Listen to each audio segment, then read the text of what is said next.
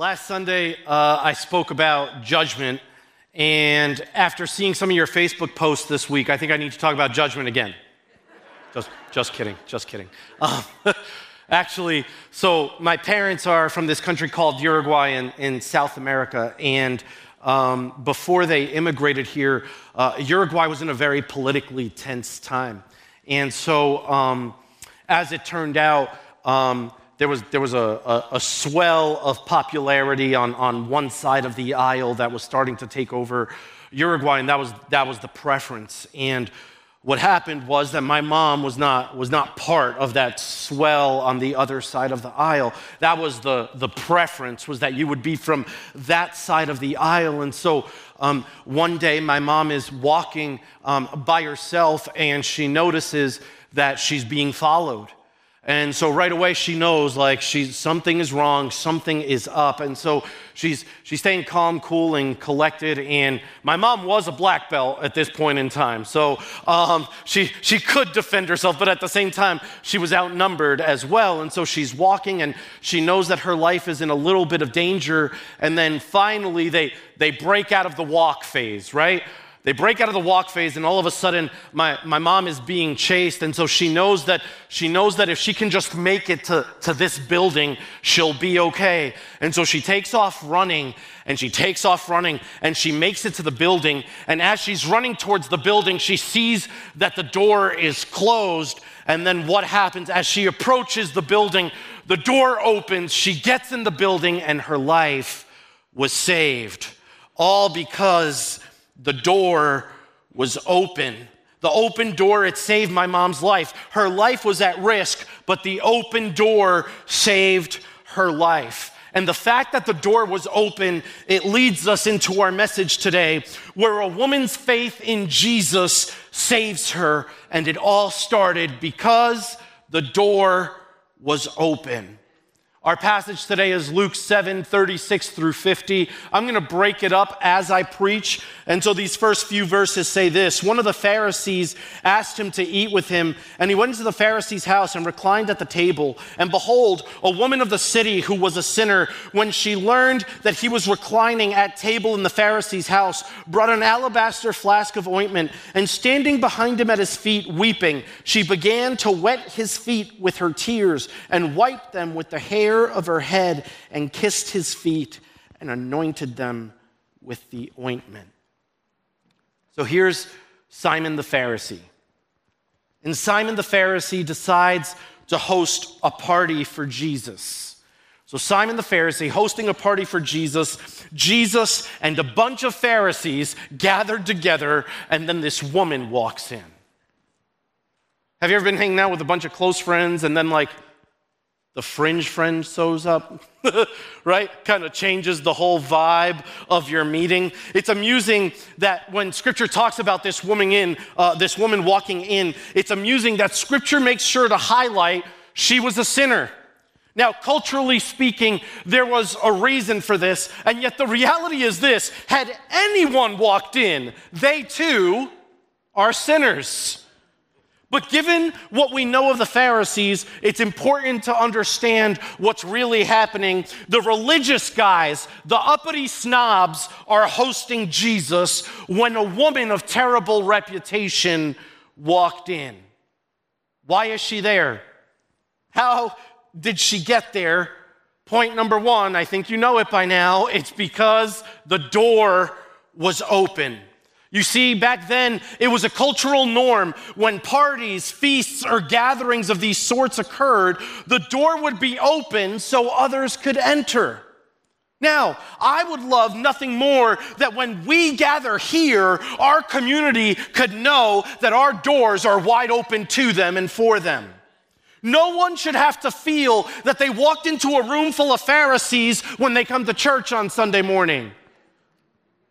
Our gatherings to celebrate Jesus shouldn't make people feel like they can't have community in the church. Our door is open for anyone to walk in. You know why? Jesus is here.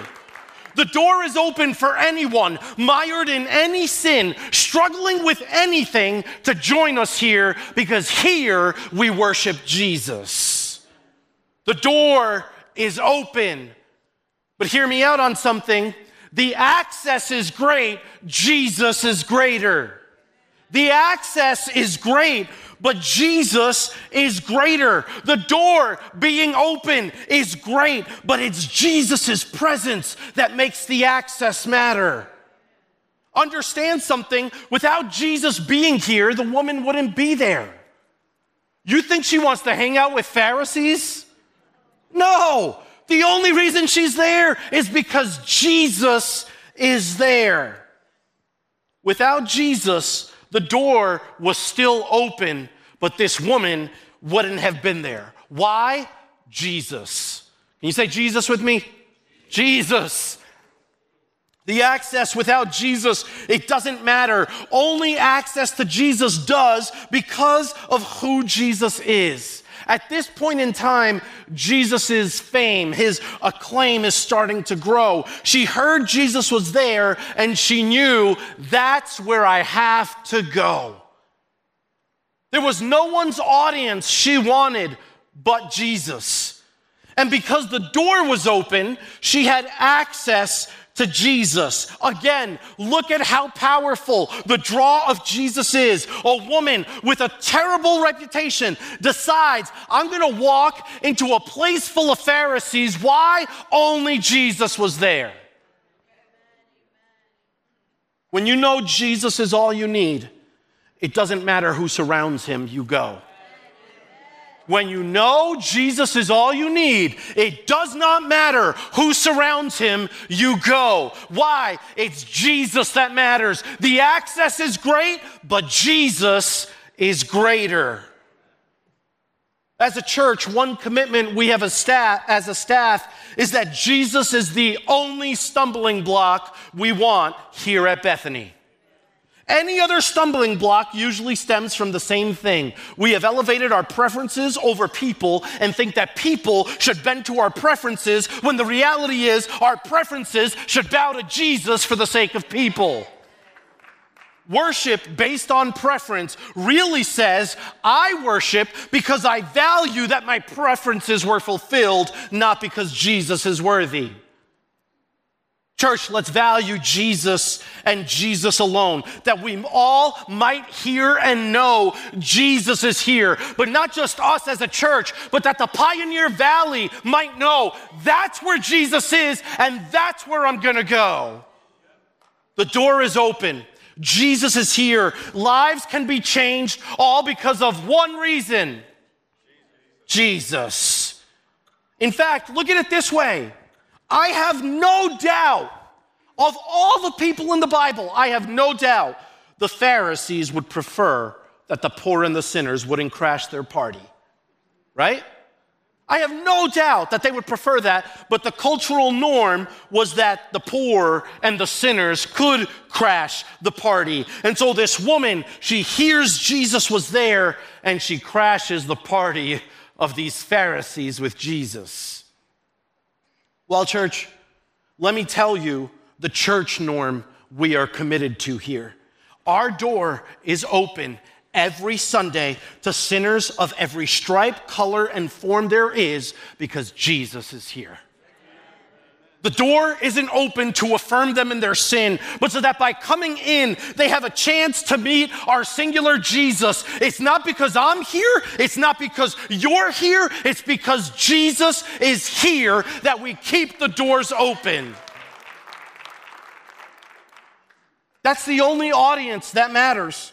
And not only is it the only audience that matters, He is the object of affection, the object of our worship, and the object of our celebration. In His presence, there is fullness of joy. And you know what joy is, right? Joy is in happiness because happiness is based on happenings. And when the happenings in my life aren't going well, my happiness is affected. But joy is Jesus and yourself with nothing in between. Jesus and yourself with nothing in between. In His presence, there is fullness of joy.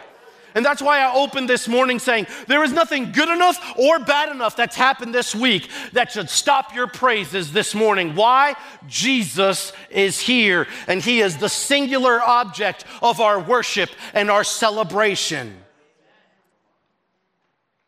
Jesus being here means we should readily sacrifice our preferences if they become a stumbling block to others because the only presence that gives joy is Jesus. When we lose sight of Jesus, we think how great it is that we hosted a party for him and fed him. We might even have the audacity to think, oh, I provided company for Jesus. We can be in his presence and yet be far from him when we act like a Pharisee. We become a people that worships Jesus with our lips and our hearts are far from him. We've lost the joy that Jesus brings because it's easier to pay him lip service than give him life service. We've lost proper perspective of Jesus. The veil tore from the top down because only Jesus could provide that access. Do you know how many men it took to put the veil in place? 500 men to put the veil in place. You cannot tear that veil under human strength no matter what. The veil tore from the top down to prove that Jesus made a way that no one else could have made. Jesus, the one who is the way, the truth, and the life, he made the only way possible because he is the only one that could have. When we don't have proper perspective of our access to Jesus, we invert the scripture. We make it more about us and less about him when the scripture says, I must decrease so that he might increase. The door is open, but when we focus on the open door and not Jesus, we compromise the gospel. We cannot emphasize the open door over Jesus. Hearing me this morning, church, the Word of God is uncompromising. It will last forever. It is unchanging. We cannot compromise the exclusivity of the gospel just because society and culture are demanding wholesale inclusivity. The church is called to be set apart. I don't care what the world looks like. Christ came to establish a church that would not be influenced or molded by the world, but be set apart. He wants the church to impact the world, not the world to influence the church. Society places importance on the open door, but church, we need to stay focused on the presence of God because it's the presence that matters most, not the open door. When Joshua takes over as leader of the Israelites after Moses' death, he has his first little pep talk with the Israelites, and the Israelites say, Listen, jo- uh, Josh, whatever you're saying, cool. Here's what we care about as long as God goes with you. As long as God goes with you, we're with you. But if God departs, we're out. Why? The presence mattered. The presence of God matters. The presence of Jesus matters. And here's why I'm saying this. We're seeing churches compromise the gospel so they can boast of open doors. And yet, the sad news is when we boast of an open door greater than we boast of our singular Jesus, the compromise of the gospel serves as an eviction notice to Jesus. The compromise of the gospel means Jesus has left that building. The massive open doors these churches brag about are the same ones that Jesus walks out of. Why? When you value accessibility more than the presence, you are more satisfied in who you are without Christ than finding satisfaction in having Christ and being molded into his image. To make accessibility the priority is to lose the exclusivity of the gospel. Yesterday, I watched a YouTube video of this guy who visited a church in his hometown. And he goes and he just starts asking some questions. And um, the, the pastor says, Oh, you know, it's, it's pre service, you know, like let me, let me talk with you after service. And let me just tell you, church, in general, that is a great rule of thumb to have with your pastors pre service. It's just hit us after, right? Um, and so she says, I'll, I'll, talk with you, I'll talk with you after service. And so he starts asking all these questions. And what caught my attention is the pastor looks at him and goes, Listen, we just want you to know whatever your beliefs are, we honor you. What? Why do you call yourself a church if you're just going to honor every belief? And so the guy keeps pressing, and she's like, Listen, listen, all ways lead to heaven. Muhammad and, and, and Buddha, you, serve whatever. We honor your beliefs here, but they're all part of the same thing. No, they are not. Jesus is singular in who he is, in what he's done, and there is no one and no thing that can compare to Jesus. We cannot compromise the exclusivity of the gospel just because the world demands inclusivity. When you value access over presence, you cheapen grace tremendously. The reason these open door churches are comfortable in their sin is because Jesus' holy presence is no longer there. When his holiness isn't there, of course you're comfortable in your sin. But when Jesus is there in all of his holiness, yes, conviction is there because sin cannot stand in the presence of Jesus. This is what these open door churches are saying. When you value access over presence, this is what they say Come as you are, stay as you are, and since God is love, He loves you as you are. You're like, wait a second, Sunday School 101, God is love. Pastor Franco, what are you saying? I'm saying God accepts you as you are but he loves you too much to let you remain cloaked in the identity of sinful nature. Point number two Christ has a new identity for you. Instead, God doesn't want you to live cloaked in this identity of sinful nature. God wants to give you an identity marked by His true, real, and full grace that transforms you, liberates you, frees you, and releases you to be who God has called you to be. This is why He became sin, so that we might become the very righteousness of God. It is the worst case of stolen identity ever. Jesus took my sinful nature that I might have His righteousness. Jesus took our identity as sinful man so that we might become children of God. Why in the world would you cheapen that? Now, I understand that the biggest struggle of all in our human nature in coming to Christ is this exchange of identity. We live in a world where everything is about your identity and how you identify, and even now, forcing others to accept your claimed identity with how they refer to you. It's a world obsessed with itself, and we've seen churches give way to this by making their doors as big as possible to say, Come as you are. But the sad reality is that since Jesus isn't there, they stay as they are. Why? Because it's only Jesus' presence that will convict you that you need to change, that there is a great exchange that happens. I turn in my sinful identity and I get robes of righteousness that set me apart. Without Jesus, transformation is impossible, which means the best these churches can offer is an open door that affirms you in your sin, which really just means that church doesn't love you. These churches are more interested in helping humanity embrace their own image rather than submit to being molded into Christ's image.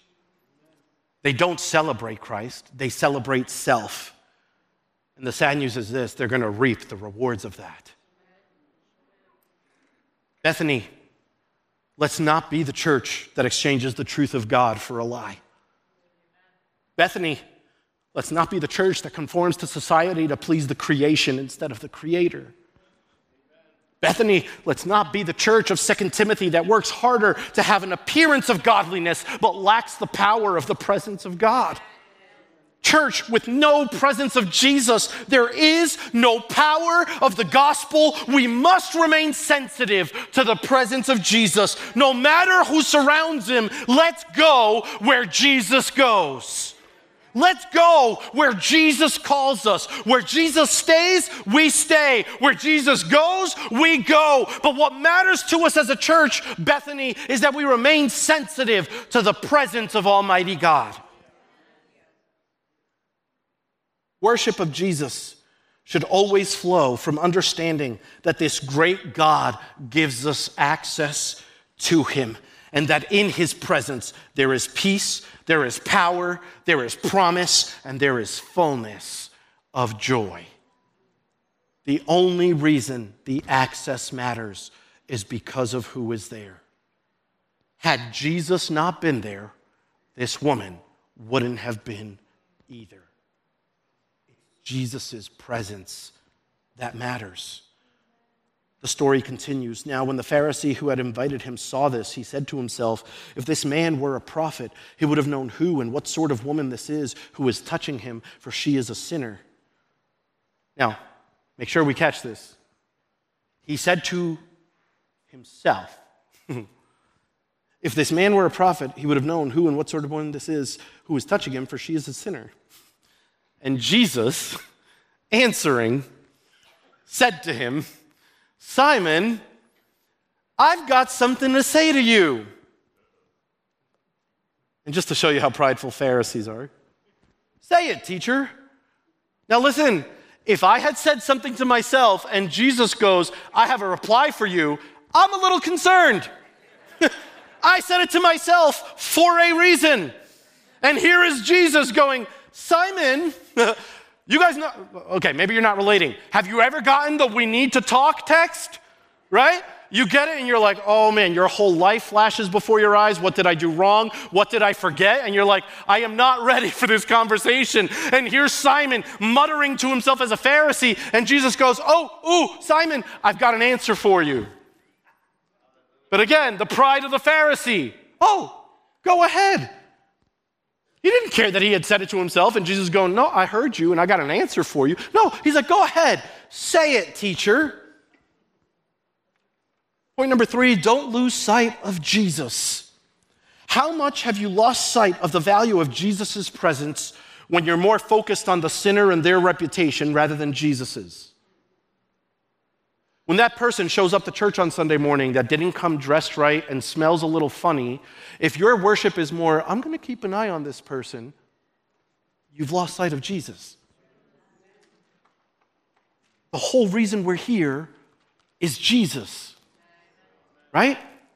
Like, I remember being a kid and, and one of the churches that my family attended. Um, I, I admit my worship was distracted. You know why? There was a flag lady.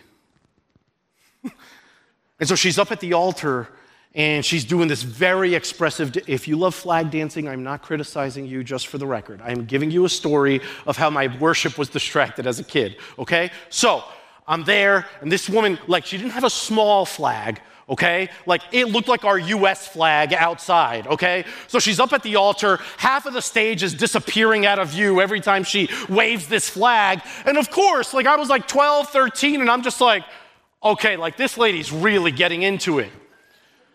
But here's what happened someone saw she could have a flag. So, what do you think happened next Sunday? We had a perfectly balanced altar when it came to flags. Because now, just the right side of the stage having a flag wasn't enough. Now there's a woman on the left side of the stage with a flag. And it, it became like a competition, and I can only imagine the pastor must have talked to them because it lasted like two weeks, and then there were no more flags. And I, I, hope you're hearing me. Please, if you're a flag person, I am not criticizing you. All I'm saying is this it distracted people from worship. Because honestly, this is teenage me, okay? Not pastor me, this is teenage me. It was like, ooh, look at the move she just did. All right, you're up, Sally. Like, right? Like that, that was a that was an amazing little twirl there. Sally, what do you got? if you're gonna worship Jesus with a flag, show me how good you worship with a flag, right? And so, what happened? Jesus was no longer the object of my worship. I was more caught up in these two ladies. And of course, if they were going at the same time, pretty much the whole stage was covered. You could hear the worship team, you didn't see them because there were flags all over the place. And so I was distracted in my worship. I couldn't worship at this same church. This was hilarious. We are standing worshiping as a family, and we had no idea there was a guy with a shofar behind us. I thought Jesus had come back. We're worshiping, and all of a sudden, and I'm like, what? And guys, I'm not talking about like the little six inch or 12 inch shofar. I'm talking about like a three, four foot shofar. And this guy put all of his lungs into it. And I gotta tell you, same thing. The shofar lasted a couple weeks and then was never seen again. Why? We are there to worship Jesus, no one else, and nothing else. And even though you might be able to worship through the twirling of a flag or the blowing of a shofar, the reality is when hundreds of people are in a room and you decide, here's the reason, here's the way that I knew that this guy like came prepared to surprise people. It, it, like he had it tucked when he came in. And so he's worshiping the whole time and he's looking fine. And then all of a sudden, out of nowhere, and hundreds of people are going, What is happening? We're there to worship Jesus, but these, these distractions, they got in the way. Don't lose sight of Jesus. When you're here, you're here to worship Jesus and Jesus alone. I don't care what the person look, next to you looks like or smells like, your focus should be on Jesus. If you've ever blown a shofar before, please forgive me. And so this Pharisee, he thinks himself better than Jesus because he wouldn't have associated with this woman, much less let her touch him. How sad that is. There is nothing in the Gospels that should lead us to think that Jesus was untouchable. The Pharisee is so caught up in the woman's condition, he loses sight of Jesus. But not only this, he's so caught up in the woman's condition, he doesn't only lose sight of Jesus, he loses sight of his own condition. You know why? The fatal flaw of being human I'm better than her. I can be in Jesus' presence because I'm better than her. How dare Jesus let that woman touch him with the reputation that he has? I'm the one who's hosting Jesus and having a party for him. Right? Now, listen, I'm guilty of having said this before. I'm sure every pastor can say that they've said it before, but it's an irony when pastors say, Hey, God is here to meet with us this morning. Uh, yeah, first of all, because he's everywhere. Second of all, it's his house. Third of all, you came here. God was already here. You came here, not you came here, and God goes, Oh, let me show up this morning because the lovely little Pharisees are here.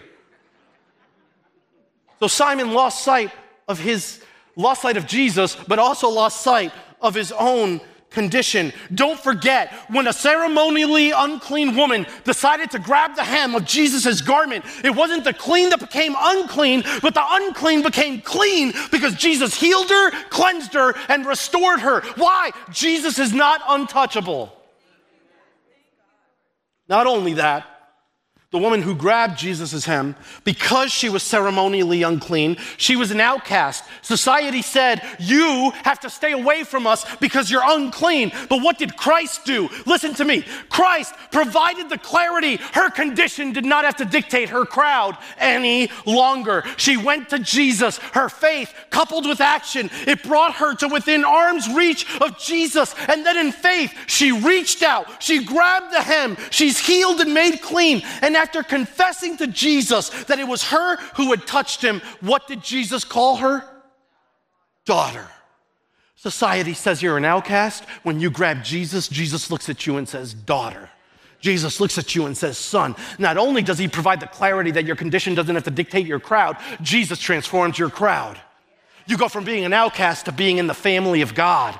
And there's no better transformation to go from being an exile to being a member of the family of God. Why? We can grab the hem of Jesus this morning and be transformed and receive everything we have to receive. It just requires a faith coupled with action to go where Jesus goes.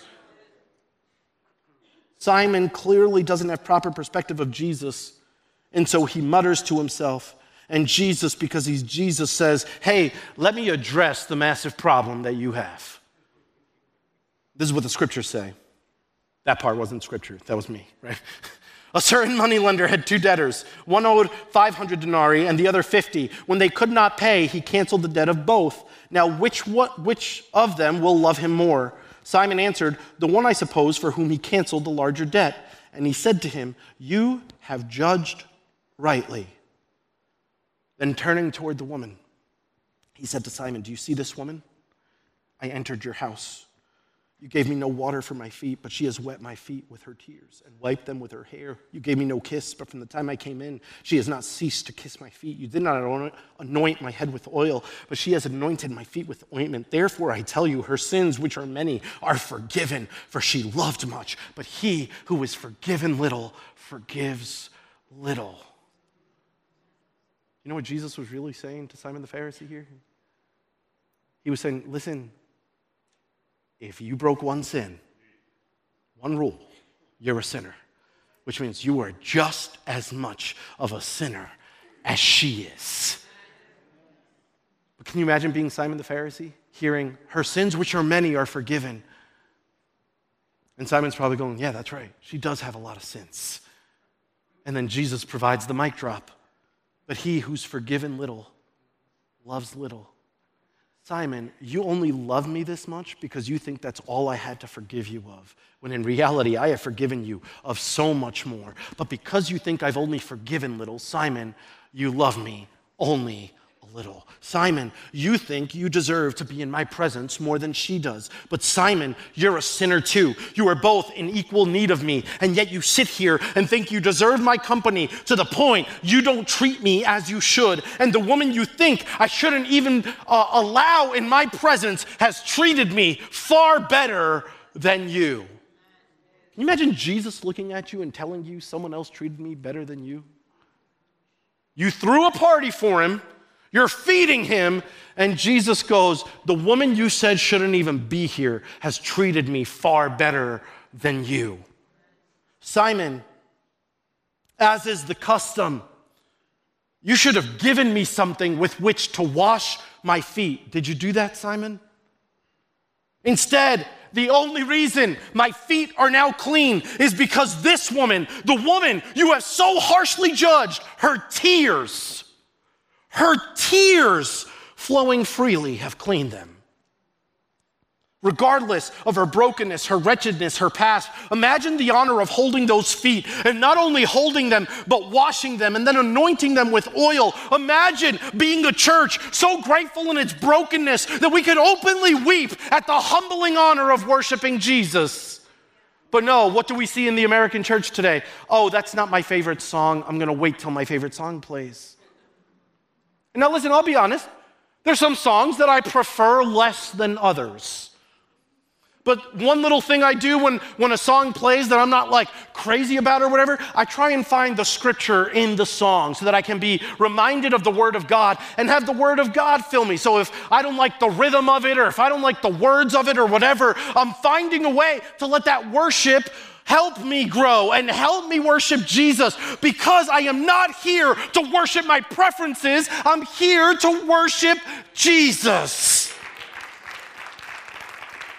We may not be able to physically grasp the beautiful feet of Christ, but we can attain to have the same posture and humility of this woman. But not only does she wash his feet with her tears, but then she anoints his feet with oil. Romans 10:15 asks this question. How can anyone preach unless they are sent?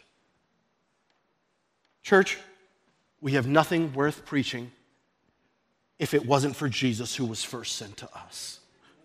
Jesus is the good news. Jesus is the gospel. Jesus was made flesh to come and dwell among us. The only reason there is anything worth preaching this morning is because Jesus came to us first. So, like the word says in Isaiah and then quotes again in Romans, blessed are the feet of those who bring the good news. How much more blessed are the feet of the gospel and the good news itself made flesh here among us and physically tangible. Jesus shared that Simon should have anointed his head with oil, and he didn't. Yet this woman has anointed his feet with fragrant, rich, and expensive oil. And I can't help but think of the fact that Jesus has no problem being associated with the dishonorable, the sinner, and the broken. You see, Jesus is the epitome of the humble servant. It's one thing to anoint one's head with oil, but she anointed his feet. It's honorable to be the head. Have you ever heard the feet discussed as honorable?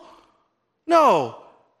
If you're going to sit at the table, you're going to sit at the head of the table, right? Feet are rarely associated with being honorable. And yet here she is, washing Jesus' feet, not just with this oil, but with her tears and with her hair. Why? She truly valued the presence of Jesus. Simon did not. It's not about the access, it's about his presence. If you want to see the difference between Simon the Pharisee and the woman, understand this Simon valued the access, the woman valued the presence. Don't lose the value of his presence simply because you have access. It was a cultural thing of the time that at feasts and parties, the door was open so that the poor, the beggars, the homeless, they could come in and have access to the leftovers and the scraps, even to the point of competing with the host dogs for scraps if need be. That's why my closing point is this that Jesus is worth it all. And in this story, this woman who comes and pours out her worship because she values the presence of Jesus above all else, understand this without Jesus, the most she would have walked away with that day was scraps dogs had fought over. But because of Jesus, she walked away hearing this Your sins are forgiven, your faith has saved you. Go in peace. The open door only had value because Jesus was there. And because Jesus was there, this woman, with her horrible reputation and littered past, was able to not just access Jesus, but rightly worship him. And because she worshiped him, beaten and broken as life had her, she was saved. The door was open, Jesus was there, she was saved. My mom's life was saved because of an open door. This morning, your life can be saved by the access that we have to Jesus. Scripture tells us this the name of the Lord is a strong tower. The righteous run to it and are safe. I want you to hear me this morning. If you're here and you don't know Jesus, I don't care what's in your past that's chasing you or weighing you down. I know this you might not be righteous now, but if you run to Jesus, if you come to Him and you declare Him Lord and Savior, the door is open for you to walk through and be utterly transformed from death to life because you ran to Jesus, the strong tower, and you were saved. Jesus can save you. No matter what's in your past, Jesus can save you. Jesus can redeem, heal, and restore your past. If this woman that scripture makes sure to identify as a sinner can walk into the presence of Jesus surrounded by Pharisees and hear, your sins are forgiven. Your faith has saved you. Go in peace. You can have the very same thing this morning. There is nothing in your past that disqualifies you from the all sufficient grace that Jesus died and rise for that you might have it. But honestly, this morning, church, I'm going to ask the worship team to come back because in talking about worship, I want to make sure that we have the opportunity to close just Maybe we showed up to church and we woke up on the wrong side of the bed this morning and we didn't value the presence. Instead, we were focused on me, myself, and I because the coffee didn't work. I didn't get enough sleep. That person cut me off. How dare they? And here we are in church and we look like we've been sucking on lemons all morning says, In his presence there's fullness of joy, and there you are, arms folded, because something happened this morning. Listen, there is nothing bad enough or good enough that should ever get in the way of our praise and worship of Jesus. And so I want to ask you to stand with me this morning because the worship team is, we're going to play that song again, Isn't the Name of Jesus Wonderful? But before we do, before we do, um, I'm switching the order in which we respond things. Usually it's the, the salvation call first and those who don't know Jesus. But the reality is, having grown up in church, believers, I think we can be honest with each other. There's a few Sunday mornings where we don't get our worship right because we're upset about something or we're hung up on something and we've lost sight of Jesus. We don't value his presence. Maybe we're just so out of it or so sour or something. We're the Pharisee that the poor person has to walk in front of just because Jesus is here. Maybe that's you. Maybe your worship is only defined when your preferences are fulfilled. Well, I like that song, so I'm going to worship harder. But this song I don't like, so I'm not going to worship. It might be preferences that need to be bent to the submissive, submission of, of Jesus this morning. It might be that just today was a tough day and you couldn't get into worship. I, w- I would feel remiss if we did a message on worship and we didn't have one more time to come together as a church and say, Lord, I got it wrong this morning. I didn't value your presence. I was a little bit stuck on myself, but now, Lord, I'm fixing my eyes on you, the author, the finisher the perfecter of my faith. And I want to worship you the way that you deserve.